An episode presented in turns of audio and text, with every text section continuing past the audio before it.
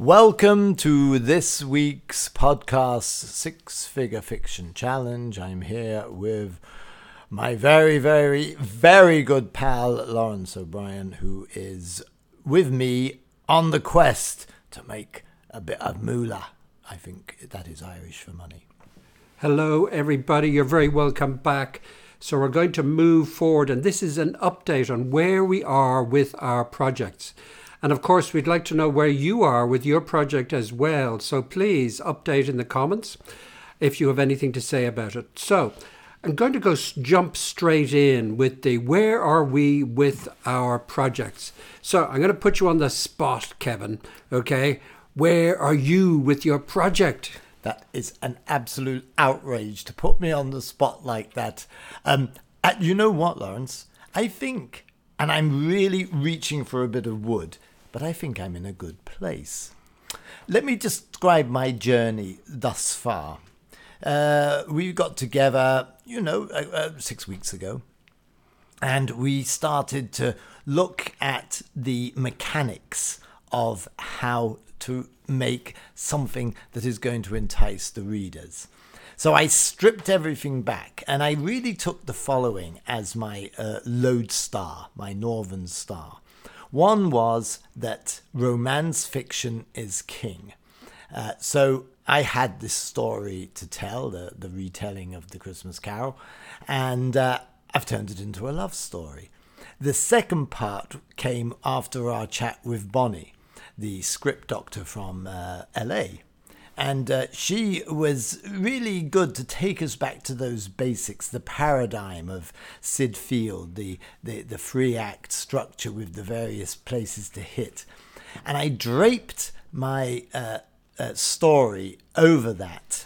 And it's take it's going to need probably one more week but I actually think I've got the structure and the story, and it's nearly organic, it's nearly congruent. And what I've done is something uh, that uh, uh, the uh, seven figure fiction uh, author Theodora really strongly encouraged all writers to do, which is write out an ad, an, a Facebook ad, if you like or do a very short descriptor of the story from A to Z. So, what I've done is I've taken my story and I've put it in the three act with the Syd Field hits, and um, I've put it down into a, a, a doc, which I think is going to be a maximum of three pages long and it will have the story from A to Z. And then I think what we were going to do, Laurence, we were going to approach Bonnie to see if she could uh, run her eye over it and, and see, are, am I hitting the various spots? Um, so so I, what I feel is that uh, I'm on track, is, is the feeling. I'm touching wood because I don't want to, you know, put the bejee on it uh, by uh, over egging it. But that's the answer to your question. Great. I'm very happy to hear that. And yes, we're going to get Bonnie involved in reviewing our proposals, our outline for our stories. So I'll give you an update on where I am now. And that is, I've been um, working on, as you know, an existing project, which is about a healer a thousand years ago. It's a sort of semi romance, semi historical fiction adventure story about the aftermath of the invasion of the Normans in England. Anyway, I've been working hard on that. I've been over two years, well over two years on that now. And I have, in the last week, finished it finally. Okay. And I've given it to a proofreader, the proofreader we work with, and she is giving it a final proofread. And then I'm going to send it out to agents. Uh, there's some agents here in over in the United Kingdom who might be interested in. I don't really expect much from it. I expect to be self-publishing this in February. And the reason I'm delaying self-publishing is I want to have a second book. Uh, ready because one of the things they talk about nowadays is having a series of books, which really helps the advertising do well because when you sell one book, you generally sell two. And that means the advertising is more cost effective. So I'm hoping to have two or even more books ready. And some people these days wait until they have a whole series and then they do something called fast releasing the whole series. Uh, Got to be careful though, because there's also the idea about a minimum viable product, an MVP. So I don't go. I don't go overboard and put too many years into it without being sure that something is going to happen. So I'm working on a second book. I don't know where you are. We talked about a series for years. Where are you on that idea? Well, I have to say, you were really helpful. One, in changing the location. I put the story back in, in, a, in a big modern metropolis. It was going to be in Dublin, but I've, I've, I've, I think that was too limiting. And then I uh, then came up with the idea. Okay, yes, I can. I can. Um, aided, I have to say, by a bit of AI. Uh, I have come up with a series idea, which I think uh, could be. I've still got to chew on it a bit, but I do believe there may be legs. Um, so, so the series idea is is starting to emerge. It, it isn't it doesn't have full clarity yet, but I, I think I will have a series, a possible series. Um, so that has been very helpful. So you've mentioned AI. I have also used AI. Now I don't for a second think that AI is going to write my book at all or anything decent, but it can help with structure and plotting, which is mainly about giving ideas, which it might take you years to come up with yourself. So for my second book, I have a second book written, but I'm not convinced. Uh, one of the problems with my plotting is that I just sit down every day and it's called Celia pants plotting, which is, oh, where are they going to go today? Okay, what happens to them after this? So I do a sort of uh, pantser idea, which is just making it up as I go along. One of the problems with that is that it doesn't follow the idea of tropes, successful tropes, successful universal universal fantasy ideas. So it means that if I'm lucky if I get the plot right, so I am using AI, that's ChatGPT, to suggest plots, suggest plot ideas for a historical fiction based in this time period with classic historical fiction tropes. So what when I put that prompt in, it comes back with a whole series of ideas about revenge plots and other plots and the hero's journey and various other plot ideas. And I can cherry pick what I want. So we're not letting AI do the plotting. We're using it in a way as I used to use for various guides, the hero's journey uh, books. I have books about the hero's journey, and instead of opening the hero's journey book and looking at the plot ideas for hero's journey, I'm now using ChatGPT. And critically, I'm not following the path that ChatGPT suggests, but I'm using it to spur additional suggestions. Oh, should I have a revenge plot in there as well? Should I have finding a mythical sword or some other mythical element? as well. So I can I can decide what to do with ChatGPT's suggestions, but I'm using AI in the way I might have used a book about plotting in the past. And I have quite a few books about plotting. And the same thing when looking for suggestions for plot, I'd open the book and look for how are the classical plots, revenge plots, uh, written. So I think it's very similar to that, and that's about as far as I get with AI. And I have got some good ideas for the plot. Now I have to decide whether to set aside the book two I've already written. And by the way, I have Bonnie reading it at the moment, and she will come back with a with an excoriating review, probably telling me how the plotting was all just uh, all just made up and on the spot and it needed a proper plot. So, anyway, more on this subject in the following week. I'm still in the middle. I'm plotting a different idea uh, for someone, uh, a male figure who um, meets my female figure later in the series. So that's where I am at the moment with my use of AI. How about you? Well, can I ask one question that yep. prompts from that?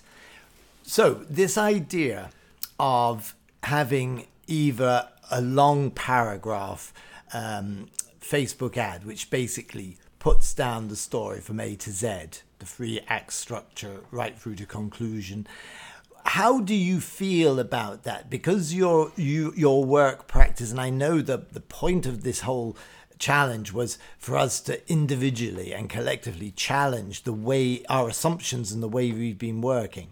I have to say, I found it very, uh, it, it was challenging but very useful having put down before actually writing it, knowing where the story is from A to Z. Now, you're doing the Stephen King approach, you're making it up as you go along, which could work just as well. But where, where's what's your feeling hmm. now about having both the projects you're working on down on one document, half a page, with all the key turning points? I think that's a great idea. I think it'd be really hard to get it into a Facebook ad. It doesn't have enough space, a Facebook ad. But I think it's really important that there's a very strong hook. So we use hooks at the top. It's called the headline. And the headline uh, gives away something critical, which inspires curiosity about the book. So I think it's really important that we can write uh, a hook, a headline, some people call it a tagline, something that inspires curiosity and makes people, when they read it, say, Oh, I want to click on this ad and see what happens in this story. So that can be a universal fantasy, that can be some effective trope. And tropes are common story plot lines, and some people say that we should be able to overturn the tropes, and some people say we should discard them. But be careful because readers really love tropes. They really love general ideas like the revenge plot and various others. They really like those, and you can look them up online tropes for science fiction, tropes for historical fiction, romance tropes and people really like the trope ideas. They're familiar with it, something useful. So if you put your trope into your Facebook ad headline, that's a good thing. But to go back to your question, yes, I think we should have a summary and we should work on that. Okay, could you just give two examples, both for myself and for any of our listeners that may not know exactly what you mean? Maybe you could use, you know, a famous uh, story like Star Wars or The Lord of the Rings. What would be, for say, The Lord of the Rings, this uh, headline hook in an ad or a, a descriptor? The Lord of the Rings is about the search for the One Ring. So that is a the idea of in movies they call it a MacGuffin, people searching for something, and the One Ring has the power to control all the other rings. So it's this idea, this trope of something, some mythical item which people are searching for, and that's the whole focus of the story is the search for the one ring. So the trope in that story is searching for the one ring to rule them all uh, in Star Wars, Star Wars, of course, they're searching for the princess, and you have classic tropes in that movie, uh, which is the first one is the rejection of the call. Um, people come to Luke Skywalker's uh, farm and he rejects them. He doesn't want to get involved. So that idea of rejecting the call and later on deciding to go along is a classic trope. It's used over and over. You see it in movies all the time. You see it in books all the time. Someone says, Do you want to come with me on an adventure? And the first thing they do is say no. So rejection of the call is a classic hero's journey trope which is used many times. Why is it used when everybody knows it's it's it's a, a trope? And why is it used when it's so well known? Because people enjoy it. They enjoy waiting for the moment when the person takes up the call where they where they change their mind and go on the adventure. So people enjoy books that follow a particular structure and movies that follow a structure. They're sitting there waiting for the person to take up the call. And the trope again is for anybody who may not know exactly what it is. It's a it's a standard story line, a plot element, such as rejecting the call, such as uh, the search for an item, a one ring, the MacGuffin. Those are sort of ideas and tropes, and there are thousands of them. Would, a, would destined love be finding the, the one destined for you? Would that be a trope? Yes, absolutely. So you can see there's in fact a website called TV Tropes, and it has tropes, um, thousands of tropes for nearly every different type of story. An incredible resource. So you can subvert the trope, you can have it change, turn it around, but keep in mind people like tropes. And, and we've talked about universal fantasies. For you, what is the difference between a universal fantasy, Laurence, and a trope? Because they sound quite similar to my head. That's the tricky question. Universal fantasies, I believe, are something deeper. So tropes can be um, a, a, a, smaller element of the plot, but the universal fantasy idea, like predestined love, searching for justice, similar to the idea of themes, things that we all would dream about, finding justice, finding your true love. That's a fantasy that we all have about finding our true love, finding the person who would always want us, getting justice either for ourselves or our families, getting revenge. Those are sort of more general ideas that can drive a story, and that universal fantasy idea. Those are also available online. There's a lot of information about universal fantasies. So I believe they're sort of more general, where trope can be a smaller part of the story, which isn't directly related. I don't think we all dream about finding the One Ring uh, in our own lives. Uh, but we do dream about finding the one true love. Correct. Always and every single person.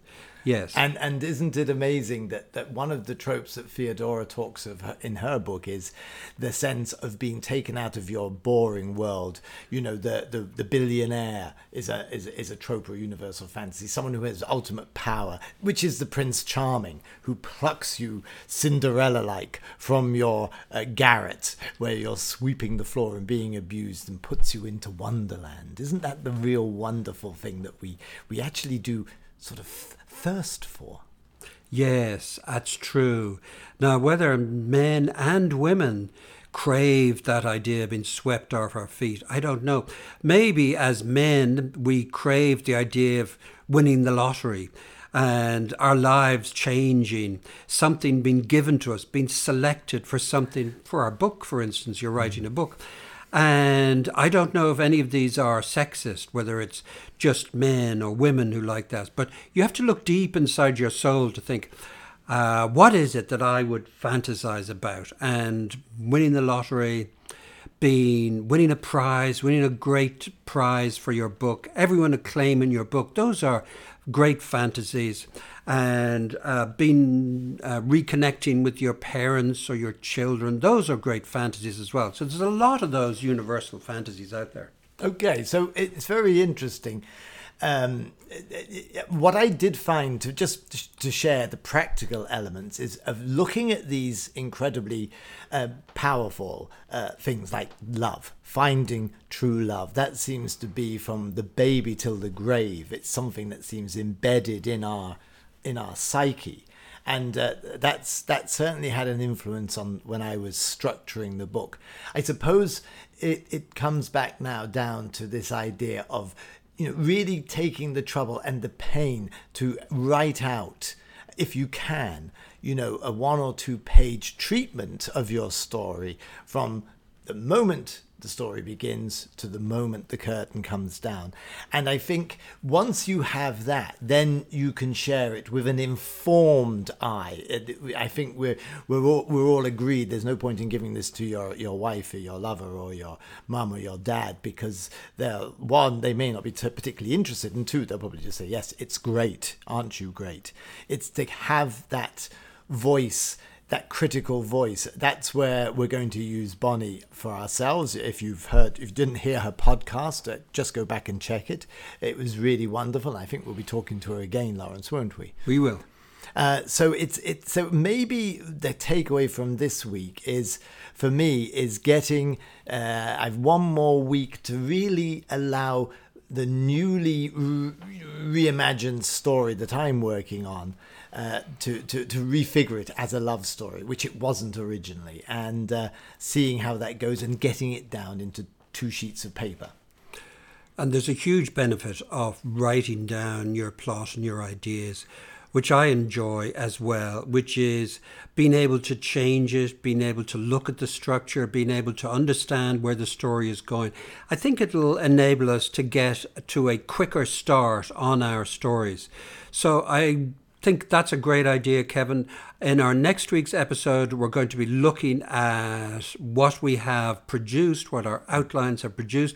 We hope you've enjoyed the discussion about tropes and universal fantasies and about putting down an outline. We hope that you're working with us on this, that you will have your outline, and perhaps you have one already and that you'll go back and look at it and see are there tropes in it? Are there universal fantasies? Do you need to look up any of it online? And that helps you to move forward as well. Yes, and, and, and in conclusion, just to bring you give you a map of where we are, we've we've looked at you know how to sell, uh, how to create a story that may interest people. Now we're in the process of writing it, and but as Bonnie said, the other major part of this exercise is the marketing once we finish the book. So that is on the horizon. You know, we, we, we have to now write our books, uh, being directed and guided, and then we're going to open up that whole area of how to find visibility in this huge noise out there for all books and all you know uh, writers that may not have you know a celebrity or a, an online uh, visibility. Absolutely. So we're going to get to that. We hope you're enjoying this journey with us. And if you have questions, if there's an ability to comment, please do so, or send us feedback, please do so. It's great. Thank you for being with us. Thank you, and see you next week.